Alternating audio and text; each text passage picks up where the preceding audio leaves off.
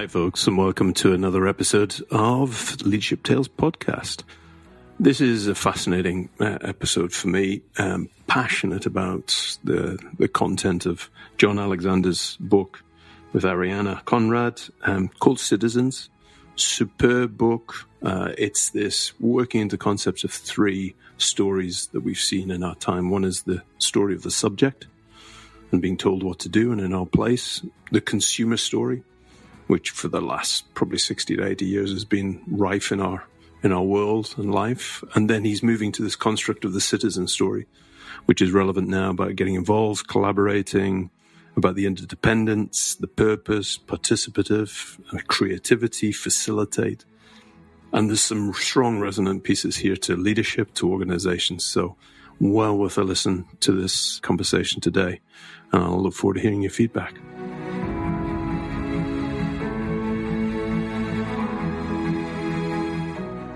Great. So, what are you having built? We bought a funny house that's a bit of a rambler back in May 2019 and thought we were going to start the work immediately, and then and then basically obviously didn't because we were in it all the time, and uh, so now now we're just just yeah, it just basically it was a it's a funny house that's divided up into three separate living quarters because the people who lived here before us didn't like each other and we're getting divorced, and so it actually worked really well during COVID because we both had entirely separate working space and stuff, but now we're like well we actually quite like each other, so it'd be quite nice to together. Yeah, exactly. Maybe if you could just keep it as a construct, just in case.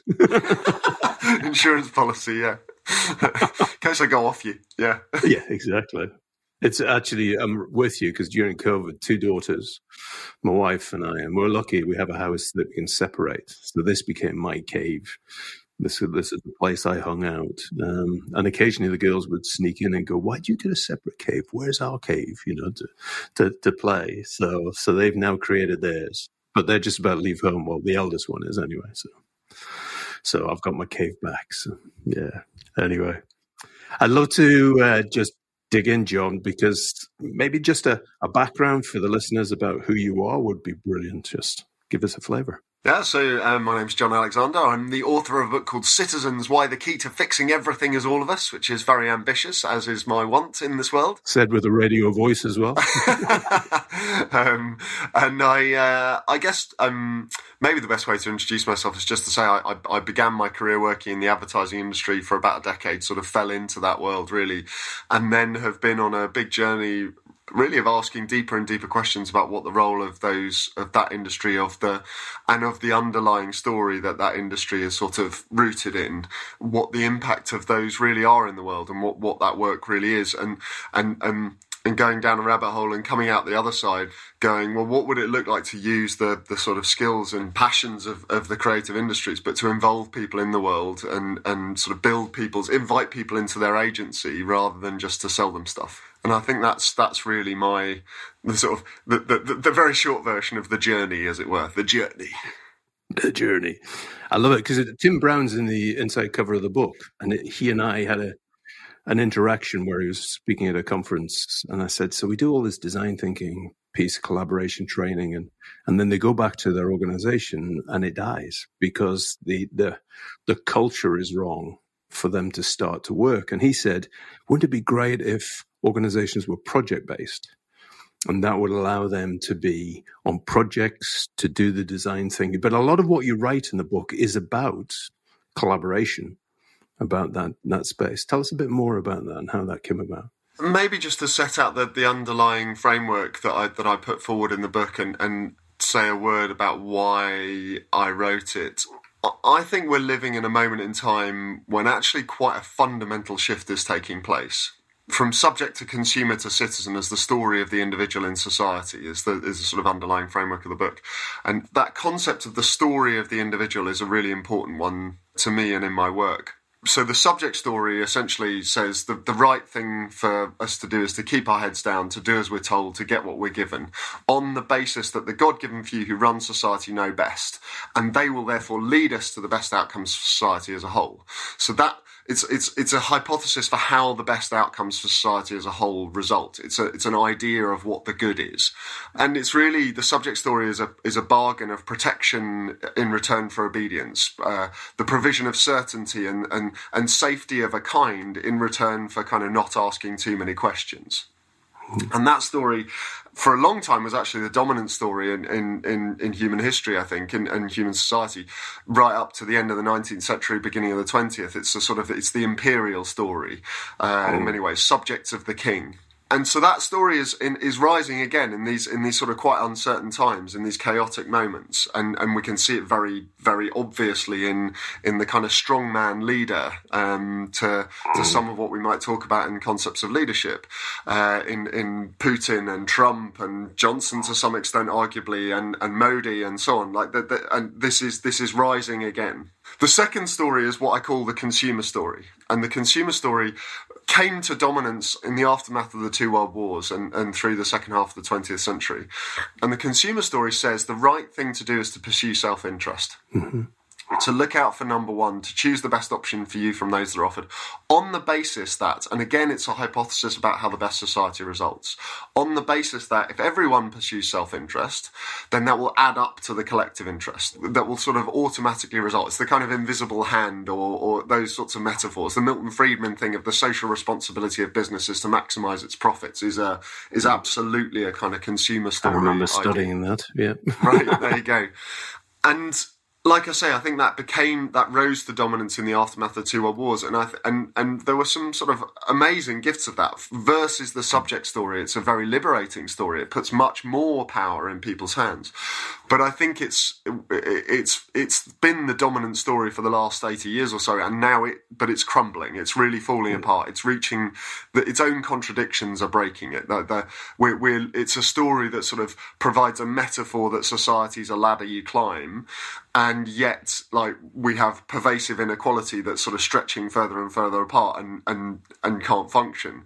It's a it's a story that says that the right thing to do is to acquire and to improve one's material standards of living and yet we we have an ecological crisis which simply can't sustain ever increasing material consumption. And and maybe most most profoundly it's a it's a story that that sort of implies that we're all individuals that we're atomized that we don't need one another that we're in, independent and we have a, a crisis of loneliness and mental ill health, and these crises are actually symptoms of the underlying story. They're, they're, they're not, they're, they're, I love the phrase, they're features, not bugs, right? Like they're not, they're not little yeah. problems that we can iron out. They're, they're like, they're sort of built in. Yeah. And so, so you've got the subject story, consumer story, and then the, the third story is what I call the citizen story it's a story that I think I'm arguing in the book is actually much truer to humanity and and is and lies very deeply in who we are. I, I, argue that we're citizens by nature, actually, that we are collaborative, creative, caring creatures who can and want to shape the world for the better if given the opportunity to do so. And and and the citizen story to sort of give it the parallel structure to the subject and consumer. The citizen story says the right thing to do actually is to get involved, to share your ideas, energy, and resources to the pursuit of the best society as a whole and to invite others to do so. And the challenge to leaders, particularly, is to facilitate, to involve, to convene, to, to, to tap into that power. Like I say, the moment in time we're living in, I think, is one where all three of these stories are now in play again. And you can see it perhaps most powerfully in the context I've already mentioned Putin, but in the context of the Ukraine and the the war there. So Putin is very much the kind of subject story, the kind of make Russia great again, the great father of the nation, the kind of the the do as you're told and we will. And and the, the Western sort of response has been quite consumer story, I would argue. Sort of economic sanctions. We will sort of win this war by without having to have consequences for us at home, and we will trade our way out of it, kind of thing. In the Ukraine Ukrainian response, the, the Zelensky led response, the, the kind of has actually been a very citizen response. It's been to say, mm. like, uh, there was a one moment, um, I think it was a couple of days into the war, Zelensky made a speech in Russian. He opened the speech by saying, I'm speaking to the citizens of Russia, not as president, but as a citizen of Ukraine, as a peer and an equal. And he said, I, I, want you to understand what's going on. I want you to know for real because I know you wouldn't be part of this. I know this isn't you. So, very different to the kind of great man speaks to great man. He just spoke directly underneath. And and then he turned in the most powerful moment for, to my mind. He turned to the citizens of the world and he said, like, I need your help to get this message to the people of Russia, to the citizens of Russia, because it will be censored. And not this didn't get hugely reported. There was this wave of creativity that kind of responded to that. The anonymous collective declared cyber war on on Russia and took Russia Today's websites and things offline. There, there were people yeah. using um, Airbnb to make donations to Ukraine. There were people using um, Google Maps and TripAdvisor to post accurate information about the war on as restaurant reviews in St. Petersburg. Like there was this whole thing of like this is what Zelensky sought to do was give everyone a role, mm. which is quite different to the the what Putin seeks to do is tell everyone what to do. And what the Western response, I, I, I, still believe, and I think we're, I think it's a worry, a major worry, is to sort of say, "Shush, little people, you just go shopping. We'll sort mm. it out and actually everything will come down to economics in the end. And it's yeah. like, and those three stories, I think it's a really clear kind of um, manifestation of those three stories being in play, and and three styles of leadership as well that I think uh, really need to be looked at and thought about because uh, we're going to need a different kind of leadership, I think, to really get through this moment.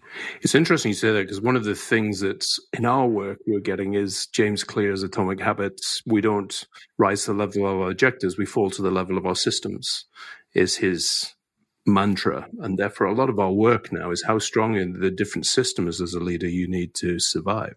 If you take that up to the worldview, all of these stories you're talking about the subject story, the consumer story, the citizen story they're overlapping in terms of their their impact, but nobody has divine right to actually look at the overarching systems and create them. So we've got to find a way, even in an organization, to go back to the Tim Brown piece about collaboration, of getting the overlapping projects and other things to connect uh, in this. So there is a leadership organizational piece that comes into this as well. Absolutely, and and to your like, I think both those those ideas that you've brought you've brought in, both so powerful, sort of relate to the same thing. Like if we are, if we organize ourselves in hierarchies or bureaucracies, those things, uh, as, which sort of speaks to what Tim Brown and, and you were talking mm. about, then people's agency is diminished, right? Like yeah. people in a hierarchy, people do as we're told. I think hierarchies uh, uh, arise from the subject story, an idea of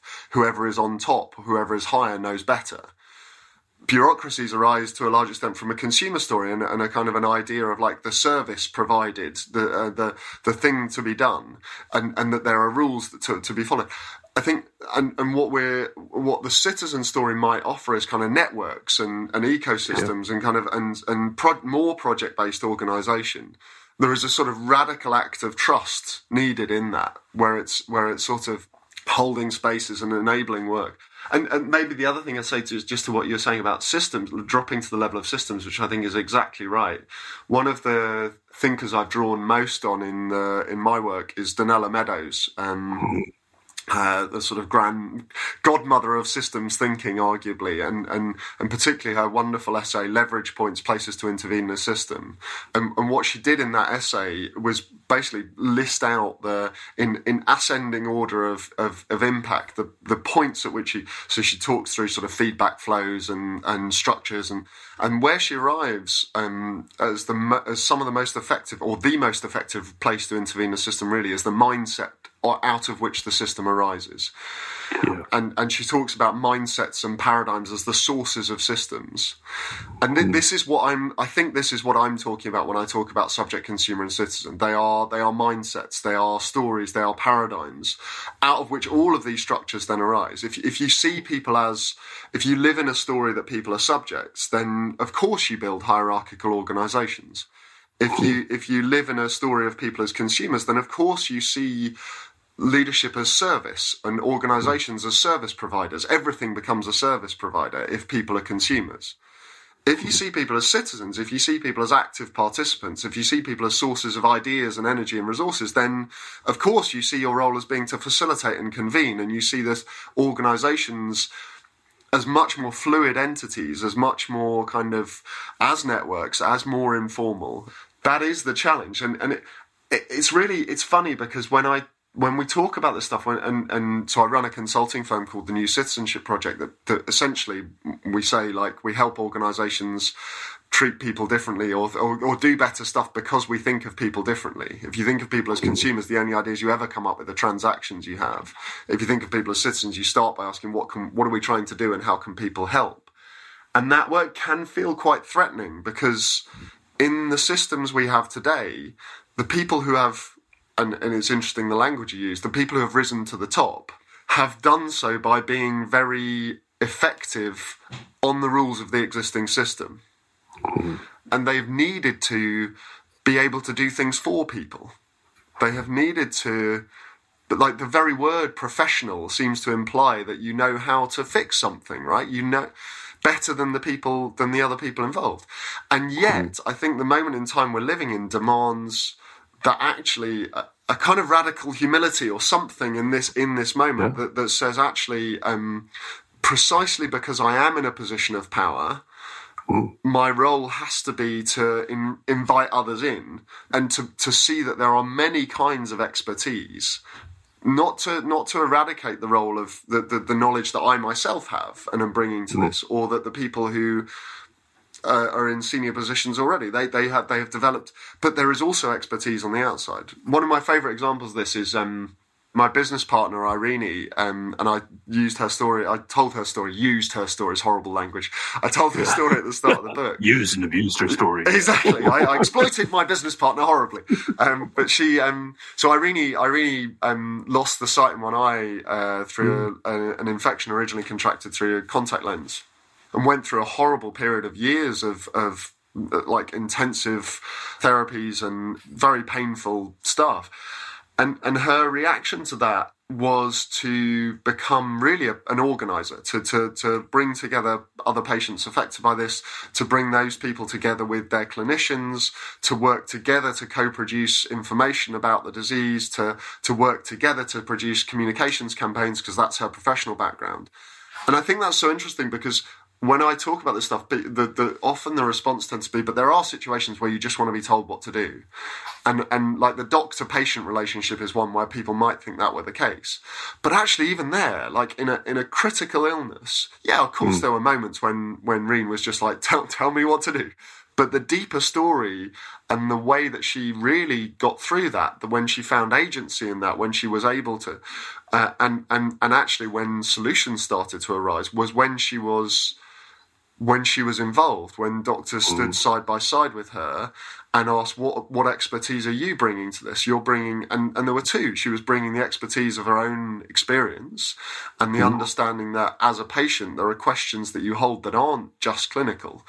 Uh, they're about how to live with this, how to function on a day to day basis, and she was bringing also her professional expertise as a as a. So she and I met working in the advertising industry, so she had deep communications expertise. So she had a she could play a role that the doctors could never fulfill on their own in pre- future prevention. Yeah. And that sort of that idea of leadership, even in what you might think would be a subject space, actually needing to be more citizen is really powerful. It's it's interesting to say that because I go back to Kotter. We've got the pleasure of meeting, and Kotter's change theory was always burning platform first. Get the burning platform, and then change will happen on the back end. But when he spoke recently, he'd changed that. But what we're talking about here, so my grandfather, who's a professor of theology and a Church of Scotland minister, and wrote a number of books, but he got shot in the eye by his sister, not deliberately, I would say, air rifle when they were, were kids. So he lost the sight of his eye. So he adapted his system through his life to rest. Lunchtime was always a rest period. He always looked at his eyes were his way forward. So there's a a thing about him adapting his life and his stories. And he said he was probably more creative in that space when he was just reflecting. His eyes were not working, closed, and thinking. So we adapt to our systems and leadership context. Do we need burning platforms like Ukraine and other things to change us? The question for me is how do we get to citizen without the burning platforms? And I think there's a way, is what you're saying. Interesting. I mean, my favourite story in the whole of the in, in all the research for the book is what's happened in Taiwan over the last decade, and maybe again there is a burning platform of sorts there. but the, the, I mean, to skip to the end of the story, and if you want the full Mm. story, you'll have to read the book. But Yes, exactly. Plug. cheeky plug. On sale now. a good retailers near you. Um, but the climax of the story is, in many ways, is how Taiwan responded to COVID. And their COVID response, they characterised by the three principles fast, fun, and fair. This, by the way, was the most successful COVID response anywhere in the world. And they, um, so second lowest death rate after, only after New Zealand, but they never went into lockdown. And they, hmm. it, it was entirely, and the reason they did was because they, the whole thing was a participatory effort. They basically said, "We hmm. will get through this better," and this is unprecedented. Apart, like we have SARS, but it's broadly unprecedented. We don't know how to do this, but we do know we'll get through it better with the ideas and energy and resources of our citizens. Hmm. And so fast, fun, fair. We're going to respond quickly. We're going to we're going to make it as joyful as we can to be involved in it. We're going to make it something people want to be part of, and we're gonna and we're going to make sure everyone can be part of it. We're going to be fair about it. And my favorite example, they did loads of high tech stuff because it's Taiwan of like crowdsourcing apps and these sorts of things. But they also, the lovely example is they set up a phone line where any citizen could ring in with ideas for how the country's response could be better. Nice. Uh, and the, my favourite story in the whole work of the book was they, they um, a six year old boy rang up and said uh, the boys in my class don't want to wear their regulation face masks because they're pink and they think that they're girly. So you need to do something to make pink face masks cool. And I think you should work with the baseball team because all my friends love baseball. And three days later, apparently, they had the little boy, the president, and the half the Taiwanese baseball team on a national TV press conference, resplendent in their pink face masks. Brilliant. And you're just, and by the way, this set off our wave of memes around the country of pink is cool. And this, uh, someone was like celebrating the Pink Panther came back as a like TV series at prime time. And it's all this madness, and which is joyful, right? Like in the Yeah. midst of this challenge. The reason I respond to your, this burning platform prompt, like, like, yes, there is a burning platform, but it's not, we have identified exactly the right problem and now we will fix it Mm. in the book I quote um, uh, Leonard Cohen's song. You know, the, there's a crack in everything, and that's where the light gets in. I think it's more that it's like the fact that things are cracking and breaking is an opportunity to step into something different. Without uh, we're, we're throwing quotes and references at one another, but Since the book came out three or four months ago, and I've been going around tour, touring and talking to people and, and thinking about it, and the, the one thing I wish I'd put in the book, is always the way, is um, the Buckminster Fuller quote about his theory of change. So he's Fuller wrote, "You never change things by fighting the existing reality. To change something, create a new model that makes the existing models obsolete." Yeah. It's in my book. I love it. like burning platform makes you think like everyone has to be terrified or whatever and like there's some, everyone has to agree on what's wrong and no they don't. They, like maybe what the the Fuller quote says to me is like the work in this time is of creating the models and realities and, and process and structures out of the citizen story and then and, and knowing that the cracks will appear again and knowing that I'll, the work in this time is to be ready for that to the the the really brave thing that the real challenge to leaders isn't to kind of fight the existing reality or try but is but is to acknowledge that this system that we have today the the, the what I would call the consumer story system that, that that dominant thing is broken and it will crack open again. And the real leadership is to to step into the citizen story in advance of it becoming the because because the only other option is collapse into the subject story. Yeah. And there's a piece for me going back on here. So that New Zealand colleague, when I use this expression a lot, um, sorry, an Australian colleague who gave me this, but he said, getting people to understand whether they own or rent their role is a key piece.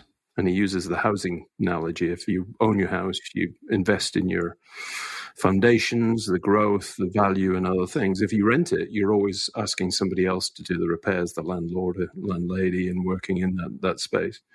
But I think this is what we're saying here is that if we get people to buy into that role, that even the fast, fun, fair, first step is engage them. Yeah. As a leader. Second is then giving them conditions of fast, fun, fair to drive something different. and and then and then create those processes. I work with this concept of the three principles of participatory organisations: purpose, platform, and prototype. You can take the boy out of advertising, Colin, but you uh, the alliteration remains firmly rooted in the boy. I love it. but so there's a question that corresponds to each. The purpose question is, what are you really trying to do in the world? Like that's, and, and often, like I add to that by saying, what are you trying to do in the world that's so big you can't do it for people? You have to, you have to do it with them, which is, which I think speaks quite powerfully to the own or rent thing. Like, yeah, it's not what are you, what am I trying to do in the world that that I can like get you to do something for me as part of? It's like, what are we, what am I trying to do in the world that I need you to take ownership of? I need you to be part of with me to feel like not just to feel like is yours as well, but to that is yours as well. And then the platform question is what processes and structures do you create that make it meaningful and joyful to to participate, to take ownership, to use that to use your language. And and I emphasize meaningful and joyful because I think and again, like the, these stories become helpful because in a consumer story, often we're told that what we need to do to get people involved is make it easy and convenient. Yeah and I don't believe that. Like I actually think that's like you've got often making it harder in some ways is is what you want to do, but you've got to make it meaningful and joyful. And then the third the third principle prototype is really just saying like it sort of speaks to where we, where we just were this idea that you, you can't just sort of flip a utopian switch and transform the whole thing overnight but therefore what you have to do is is build the energy you kind of have to find starting points you have to spot where it already is and kind of and work with it and, and grow it yeah, uh, like that that idea that that metaphor of owning and renting. I think I have a, I have a faint reaction against it because it feels it feels quite transactional in some ways. But then I I really love the language of like buying into something rather than buying from. I think mm. is powerful. And maybe this moment in time, like a lot of what we'll find is, is we need to use we need to use metaphors that kind of arise from the from a kind of consumer language, a consumer lexicon, but but transport us into a new one. I don't I don't know. It's a, one of the things I'm most excited about at the moment, and talking to several people who are involved in it is this is the rise of what's called the platform cooperativism movement, mm, which is. Okay essentially competitors to to think to the platform businesses, the the Airbnbs and Ubers of this world, we, the competitors to those that are owned by the participants. Nice. Cooperatively owned by the participants. So in Liverpool, there's a startup called People Eat that is competing with Uber Eats and these sorts of things that is using blockchain structures and, and even a sort of a, a kind of a nicely, they're actually making cryptocurrency mean something. yeah. and and it, and using it for, for real kind of social purpose. Like, and so if you like if you sh- if you buy through them, you actually uh, or, or, if you're if you're a restaurant that provides through them, you become an owner of it. So rather mm. than the Uber or Deliveroo business model, which essentially is kind of exclusive, and yeah. it's and it's taking all of the it's sort of swallowing mm. all the energy in that system, taking all the value. The People Eat model actually distributes that value, and I think that sense of in what I would call citizen models, and I don't, I'm quite happy for other people to apply other language, but I think that distinction mm. is helpful. In citizen models, it's like the power and the value grow precisely because they're being distributed, yeah. rather than fighting over a, rather than fighting over share of of a of what is perceived to be a finite pie, as it were. Yeah. It kind of grows the pie. You've got to get into these things with these discussions. One is knowledge speaks, wisdom listens. Yeah. So the collaborative, and that's Jimi Hendrix quote, which why he was saying that. But the wisdom piece is about you've got to understand from the person. So you leave your ego and to a certain extent your expertise at the door and you go, okay, so because thinking about that People Eat is just brilliant for me because it goes to the food banks, it goes to the other pieces you've got in there, but it it feeds in. So that's the first bit. But the other piece is that when you get into thinking about leadership and you think ownership structures for any team or business, how can you get people to engage in something unless they are seeing something like David Brooks was saying, the second mountain, a renewed purpose, a renewed something that is doing something for somebody else. And this is why the great migration's happening, the great returns happening, because what they were sold is not what they had. So there's something in here about starting small and using the ripples in the pond, which is what you're talking about. I'm really interested. I'm I'm keen to sort of get your reflection on this. Actually, as someone who's mm-hmm. thought very deeply about leadership, I'm tempted to draw a distinction. So, subject in in the subject story, leadership is command, right? Like that's that's pretty simple. In a consumer story, I I hear a lot of talk about the concept of servant leadership, right? Mm. And uh, and I guess I have an instinct that actually servant leadership is more of a consumer story function, and that mm. maybe what we're maybe what we need in this moment in time is more kind of facilitator leadership that that mm. actually asks a bit more. Servant leadership feels to me a bit of a cop out. It feels to hmm. me a bit of a kind of no, no, I'm I'm just here to serve, and the, the sort of the inverting the pyramid thing that some people do. I, I like because what you're what you're saying just there, I think to my mind feels right. Is like there is still, and I talk about it in the book as as as a like this is really the edge of my learning in many ways. Like I, I'm really I, I played in the book with the idea of anti, uh, the concept of the anti-hero, mm-hmm. and what I mean by that isn't an absence of leadership, but it's a it's a it's a role of leadership that does demand that you are are a holder of a purpose or a holder, but a deep humility to know that you're not going to be the one that that delivers on that. You, you, but you're not a servant in the sense that you're not just sort of getting, you're not just standing behind or like you're not doing something for people. Or, so Audrey Tang, who's the, the, the digital minister in Taiwan, when I interviewed her and I went pretty deep into this stuff, I asked her at one point, the people of Taiwan must must really trust the government for you to be able to do this. Isn't that isn't that the kind of key thing, like building trust? And she said, No, like actually we don't want people to trust government. We want what we want is government to trust people. Lovely. And yeah, and she describes herself in, in interviews. She's she, uh, in one of the interviews with her. She described herself as a channel and a space holder and a champion and I, and I'm just I'm just really interested in this language because it feels like there is a, an, a I would agree of, with her. There is a paradigm here that, of leadership that I I don't know if is quite caught hold because there is it's too easy to make the distinction between sort of commander and servant as leader, and I think there's something richer than that. I don't know what your so my realization was I was given the hero's journey as a construct. So it's the anti-hero that you were talking about, the hero's journey, and how do you make your people as a leader the heroes of the story? But to do that, you've got to be the guide. So there's a great guy called Donald Miller who has a business called StoryBrand, book called StoryBrand.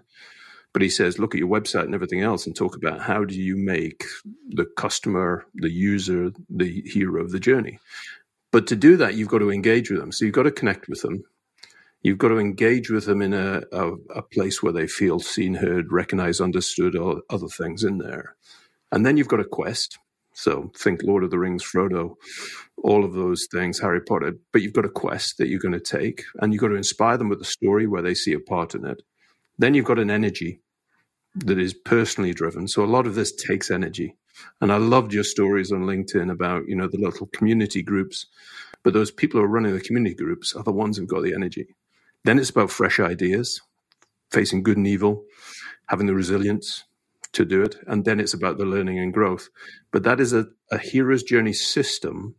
As a leader, you've got to be one, define servant leadership, but coaching, developing, growing, engaging.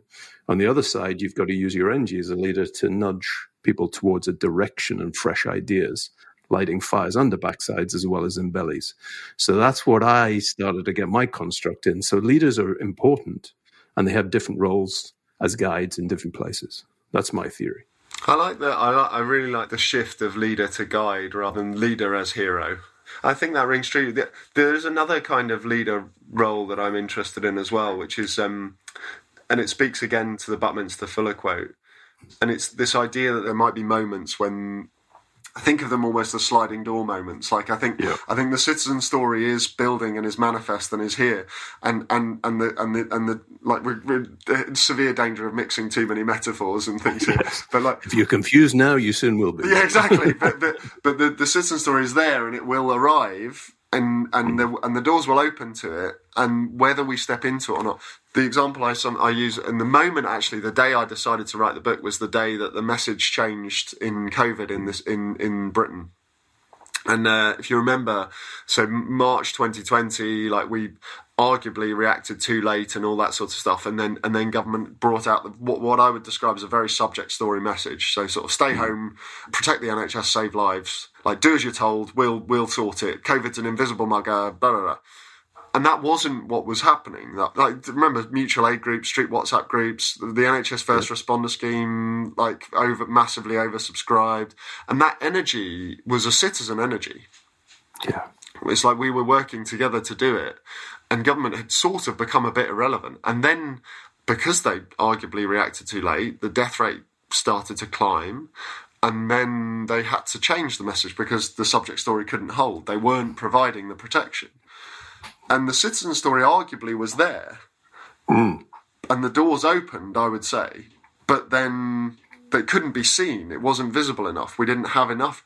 And so the door shut again. And instead, the message that came was a consumer story message. It was stay alert, control the virus, save lives, and which was essentially saying individual responsibility. You go back to your lives. Councils go back to providing services. Stop helping each other. Eat out to help out. Or, like it couldn't be any more consumer. And the moment kind of got crushed and lost.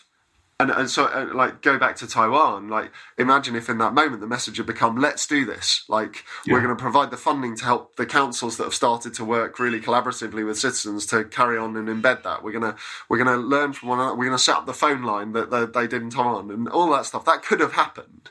Yeah. And and the the thing that was different in Taiwan, I think, yeah, there are cultural, but I, the cultural stuff can be overemphasized. I think the thing that was there was a moment uh, back in 2015, 2014 actually, when the Taiwanese government shifted dramatically, and and it was a it was the Speaker of the Parliament at that time who basically validated a, a, a protest movement. Uh, the- the- There was a protest against the trade bill that was going through, and the Speaker of the Parliament said, like, we need to listen to this. We, Yeah. it was a bit like the Occupy movement, but the, the, the Speaker of the Parliament chose to play a role that, that validated and acknowledged the protest. Mm, good. And I think in, there is there is that in there is that as a challenge of leadership in this time because there will be those in positions of power in the existing hierarchies and structures and bureaucracies who need to get out of the way. Or they need to. So Ceri Evans are reading a, listening to a book. I couldn't get yours on Audible yesterday, so when I was driving down, I listened to Ceri Evans, and he's worked with the All Blacks and sport, and it's all about perform under pressure is the title of the book. But he talks about red zone or red and blue. So blue being cool logic, red being emotion and other pieces in there. But his whole argument is that leaders need, and we all need to be in a degree of red to move and change. But it's that moment that we can balance the blue and the red in the moment as a leader to take us in there. So that speaker was saying, let's listen. Yeah. Now, could have listened and gone, no. Yeah. But if they listen, then it's about, so what do we like? What do we pick out of there? And as a leader, when we had COVID, suddenly people loved the fact they were home. Yeah. They had more family. They had more engagement. For those who are working in roles that had to follow the sun around the world, they had no commute. They had all, but now we've gone back. We've lost all of that learning. So the citizen piece was removed, and the organizations came in and went, "This is how we're operating." So how do we train the leaders, or all of us, which because we're all the leaders in this principle, to do that? That's the key thing for me. Yeah, how do we see what might be what's possible rather than reimpose a certainty is maybe the th- the thing that stayed with me most from the research for the book is a, a bit of theory I, I've stumbled across in researching f- therapy uh, actually. There's a concept called safe uncertainty. A guy called Barry Mason who's a family therapist and his he, his thing was that you need to distinguish between safety and certainty to really create a generative space because he says anyone who comes for therapy is either unsafe, uncertain, I'm bad and I know I am. Oh, no, sorry, unsafe, uncertain is ah, I don't know what to do, like panic. Yeah. And unsafe, cer- or they're unsafe, certain, I'm bad and I know I am. And he says universally, what people think that they want is is safe certainty. Tell me what to do to fix it Yeah. he talks about that being a kind of very alluring place for a, for a therapist to be because it sort of gives you so much power and responsibility mm. and, and heroism. And, and and he says actually the real thing is to acknowledge that safe certainty doesn't exist. Like there is only ever another another problem arises or another uncertainty or another. And he talks about safe safe uncertainty is is standing side by side with someone and going like I don't know. Like we don't know. There isn't. There isn't a set answer. There isn't a set path. There is no fin- sort of final salute.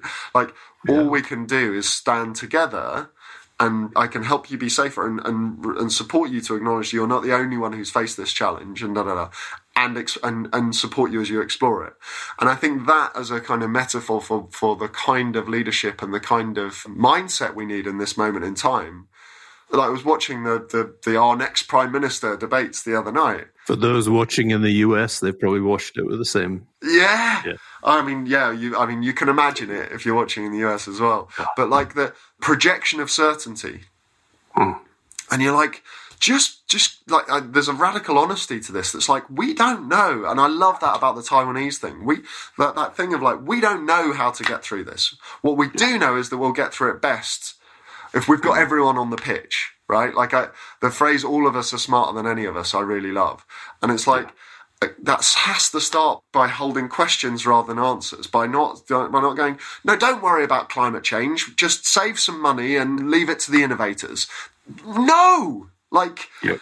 acknowledge that climate. We are in a dire place, and and it is also true that we will get through it if we're all given agency, if we if, and if we all have an opportunity to contribute. That is so much more a generative place, and it's just like, why are we in this space of these people thinking they have to have the answers for us? Like, shut up! You don't. Don't lie. Don't don't offer safe certainty because it's a false. It's a it's a deep falsehood, way falser than whether you were at a party or not. I don't care about like what I care about is are you going to hold the questions with us as a as a nation and, a, and as a as a world rather than pretend to have the answers It's the anti-fragile piece that comes in. I, I love the fact that the Center for Resilience in the US redefine resilience now as the ability to thrive in chaos, which is the same thing as Nicholas Taleb and Anti-Fragile said, the ability to thrive in chaos. What we've added is the words in a deeply human way. So how do we thrive in chaos in a deeply human way to work on, which is your principle of citizenship, to take it forward? and it, and it has to begin has to begin by trusting in people by by believing that pe- everyone has a has a contribution that they can and want to make if you just make it possible for them to You know, I could talk about this for days and days and days. and I'd love to have you back on to iterate this further. But, Jon, it's been a delight. If people want to find out more about the book and you, how would they find you? Uh, probably the best place to start is uh, jonalexander.net, my deeply unheroic personal website. um, uh, you can find me Twitter, LinkedIn. I'm I'm pretty active, so I'm sure you'll you'll hunt me down. And um, as you can hopefully tell, I'm very keen to sort of see this as like a, a learning opportunity, and, and and like I've put the put the book out into the world as a kind of I think this is a I think this is a useful way of thinking about it, but I'm really keen to bounce off others and learn more. So yeah, come find me. Yeah, definitely. And it's ending on the analogy. I did a speech recently and, and put the Jerry Maguire piece in. There's a manifesto for change, Sonia Novogratz uh, manifesto for social change. But there's a piece in there about putting it out and getting the conversations going. You've certainly done that. So it's been brilliant to have you on, sir. Yeah, lovely to meet you. Thanks for having me.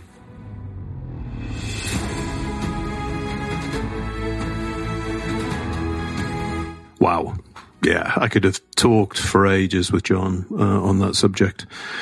And there's some resonant pieces here, not only whether you hold particular political views or you have a particular philosophy, but for the work that we're doing around, you know, leaving your shirt in a better place, better leaders, better humans. There's a piece around the citizens and the communities right around the globe, from the story of Taiwan that he shared in that, right the way through to what we're doing in terms of the small ripples in the pond as we start our work as leaders. So yeah, I'm sure knowing the audience, you will love this. You will love the concept. It will provoke a conversation uh, for you and recommend wholeheartedly to uh, to read the book, uh, Citizens. Thank you, Jon. I look forward to welcoming you back in another episode of the Leadership Tales podcast soon.